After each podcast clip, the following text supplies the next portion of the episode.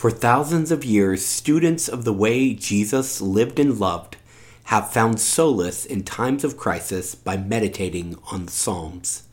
In this unprecedented time in human history, we are recording a psalm each day to encourage and inspire you. Here we go.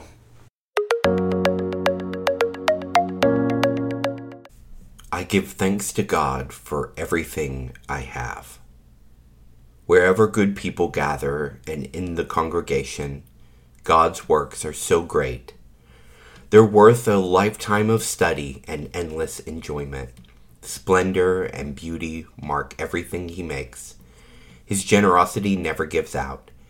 His miracles are his memorial.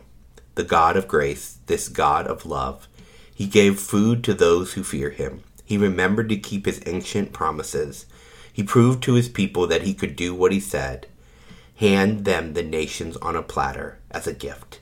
He manufactures truth and justice. All his products are guaranteed to last.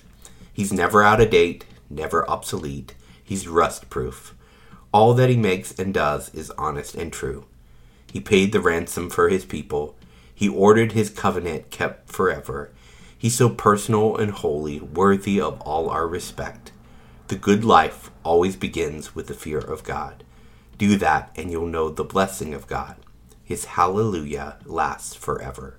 Psalm 111.